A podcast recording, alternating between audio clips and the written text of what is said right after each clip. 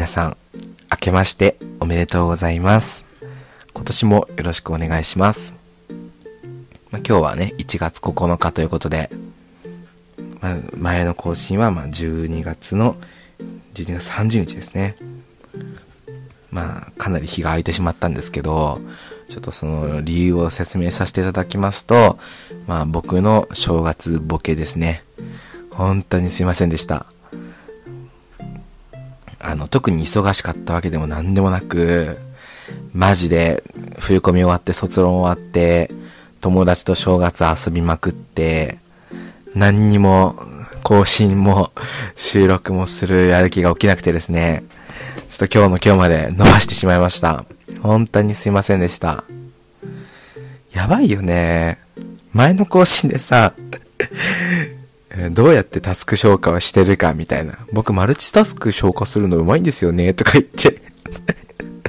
めっちゃタスク消化の how to をなんか偉そうに語ってその1回の1回後にもう更新めっちゃサボるみたいな ちょっとオチをつけてしまって本当にすいませんでした。マジでそのオチを作るためにサボってただけじゃなくて、本当に心の底からサボりたくてサボってたっていう、まあマジで最悪なんですけど、本当にすいませんでした。女新年早々サボってしまったんで、今年もね、あの、リラコさんと一緒に楽しく更新できたらいいなっていうふうに思ってます。今年もよろしくお願いします。はい。で、えー、リラコさんからね、えー、どんなテーマが来たかというと、えー、最近読んだ本で面白い本はありますかってことなんですけど、まあ、あの、全然本読んでないんですね、僕。漫画ならいっぱい読んでるんですけど、ちょっと申し訳ないんですよね。ただ、一冊だけ最近読んだ本がありまして、えっと、東畑海人さんっていう、えー、臨床心理士の方の本ですね。えいるのは辛いよ。ケアとセラピーについての覚書、カッコシリーズ、ケアを開くっていう本です。えー、ちょっと僕は予約とかがすごい苦手なので、えー、Amazon さんの内容紹介をちょっと借りて紹介させていただきたいと思います。えー、ただいるだけとそれでいいのかをめぐる感動のスペクタクル学術書兄弟での心理学博士は悪戦島の職探しの末、ようやく沖縄の精神科デイケア施設に職を得た。しかし、セラピーをするんだと飛び込んだそこは、あらゆる価値が反転する不思議の国だった。ケアとセラピーの価値について究極まで考え抜かれた本書は、同時に人生の一時期を共に生きたメンバーさんやスタッフたちとの熱き友情物語でもあります。一言で言えば、涙あり、笑いあり、出血ありの大感動スペクタクル学術書。ということでね。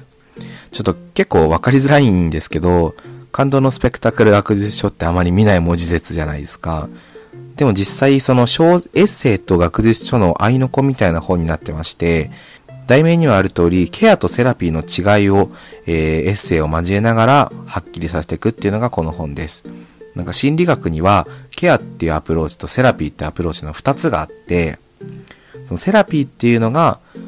心のトラウマとか、その傷ついた部分に、こう、スポットライトを当てる、非日常的な行為を重んじるのがセラピー。ケアっていうのは、そういう傷ついたトラウマみたいな部分に、スポットライトを当てずに、日常的な部分にスポットライトを当てて、その当たり前のことを、こう、ぐるぐるぐる回せるように寝て、起きて、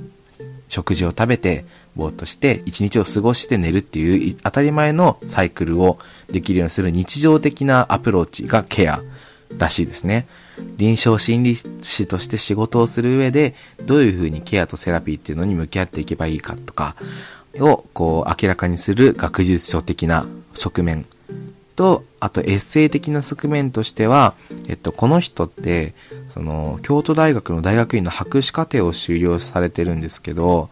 そこから普通はみんな大学に就職するらしいんですけど、その、セラピーをするにはね、現場を見ないと、机上の空論で語ってしまうような人間になってしまうっつって、こう夢いっぱいでね、そのセラピーをできる場所を探して、ようやく見つけた職場に飛び込んでみたら、こう現実に打ちのめされるっていう本になってまして、まあ、そこ、そこがね、結構エッセイ的にこう、書かれてるんですけど、まあ、そこもちょっと僕もね、社会に出る若者の一員なので、あこうやって夢と現実のギャップに悩んで打ちのめされたりとか、新しい気づきを得るのかなって、そういうエッセイ的な部分を見て思ったりとかね。あと、ケアとセラピーみたいな。あんま自分には馴染みのない言葉だったんですけど、こう、すごいわかりやすく書かれてるので、心理学の入門編にも入門書にもなってるっていう本だったのですごい面白かったです。あと本の題名にもある通り、いるのは辛いっていうね、いるのは辛いよっていう題名なんですけど、まあ、ただいるだけの難しさと大切さ、その価値をこう本でずっとテーマにしてるんですけど、まあ例えば、日中ずっとぼーっとしてたら、あなんか何もしないで終わっちゃったなって僕らって後悔するじゃないですか。それは本当にいいことなのか、悪いことなのかっていうのを、こう、東畑海人さんなりに考察してるんですね。デイケアの職場の体験を通じて、どういうふういろいろ考えたことがあって、それをいっぱい語ってるんですけど、結構僕らの生活、自分自身の生活も見直せるようないい本だったと思います。まあ最終的にね、その、あ、これネタバレになっちゃうからやめとこう。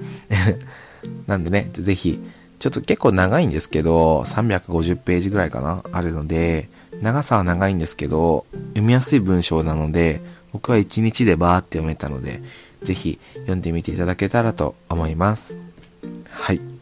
まあ、そんな感じかな。で、近況なんですけど、えっと、実はですね、あの、僕の高校のマブが、あの、こっちだったっていうのが判明しまして、あの、いきなり LINE でね、ちょっと、ズンタのアカウント見つけちゃったんだけど、まあ僕もこっちだからこれからも仲良くしてねって言われて、えー？みたいな。そんなことある？って思って。でもね、お互い分かってたんですよ。なんでかっていうと、あっちはまず Perfume と宇多田ヒカルとレディー・ガガが高校の時好きで、まあ、それが趣味があって結構仲良くなったところもあるんですけど、好きだし、あと、まあ、ほげてるし、大学入って浜崎あゆみに聞き出したから、あ、もうこれはもう役満だなって思ってたんですけど、まあその矢先のね、カミングアウトだったんで、まあまあですよねって感じで終わりました。でもね、その、こないだだから会って、じゃあせっかくだから、年末年始帰ってくるって言ってたから、俺1月2日にゆるぽナイト、その1丁目のクラブイベントに行く予定だったから、それに一緒に行くって言って、一緒に行くことになったんですよ。大学もう4年生でね、なんかその、大学にもそういうセクシャルマイノリティサークルがある大学だったんで、多分そういう活動もしてるだろうし、結構外交的なやつなんで、アプリとかね、いろいろ活動してんだろうなって思って、そういうクラブイベントに行こうと思ったら、まさかのその活動をしてなくて、全然そのアプリもやってないし、ツイッターも作ってないし、そういうサークルにも行ってないみたいな。だから、こういう場所来るのは初めてだし、こういうセクシャリティに関する深い話をするのも初めてみたいな。で、いろいろ話したんですけど、2丁目行った行った時も襲われたりしないかなとか、意外に普通の街だねとか言ったりとか、あと、やってから恋愛することをこう、ちょっと普通じゃないから、もっと僕は健全な恋愛がしたいって言ってたりとか、なんかすごいこう、ストレート社会の価値観そのままみたいな人で、まあ、めっちゃ、あ、なんか久しぶりこういう価値観って すごい思いながら接してたんですよ。で、そう、しかも、その、そいつと、あともう一人いるんですけど、仲いいグループが、そいつもこっちで、なんでまさかのその高校の仲良し3人組が全員こっちだったんですよ。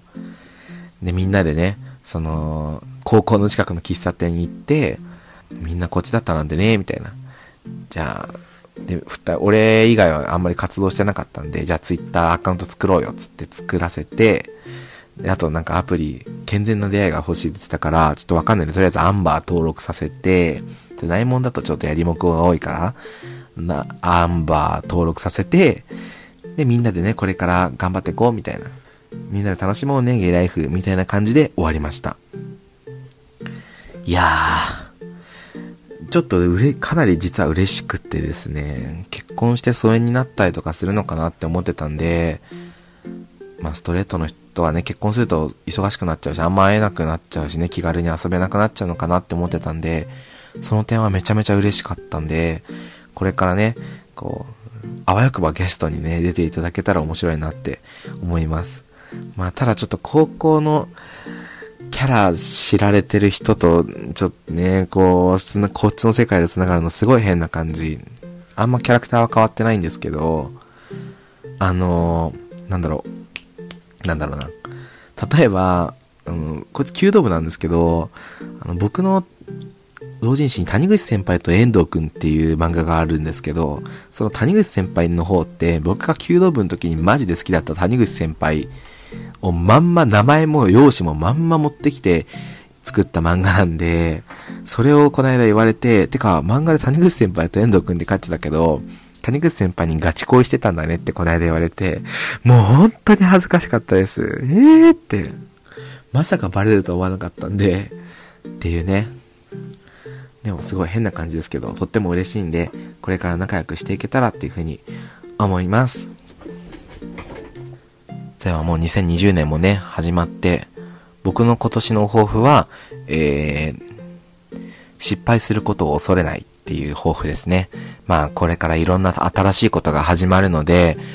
その、社会人とかね、一人暮らしとか、いろいろ挑戦する年になると思うんですけど、多分失敗することが当たり前の年になっちゃうんですよね。失敗しないことってないじゃないですか。やっぱ新しいこと始めた時に。そういう時に、こう僕って結構いい子ちゃんなので、なるべく失敗しないようにって言って、こう安全策安全策を取りがちなんですけど、まあ最初のうちはね、まだ責任も伴わないうちにいっぱい失敗しといた方がいいのかなっていう思いが今あるので、今年はなるべく失敗しないようにしないようにして、失敗を恐れずにいろいろ挑戦して、こう、先輩からいろいろ怒られて、それでくじけずに成長していけたらいいなっていうふうに思ってます。ね、いっぱい先輩に迷惑かけちゃおうと。はい。ジダコさんは今年の目標は何ですか？お返事待ってます。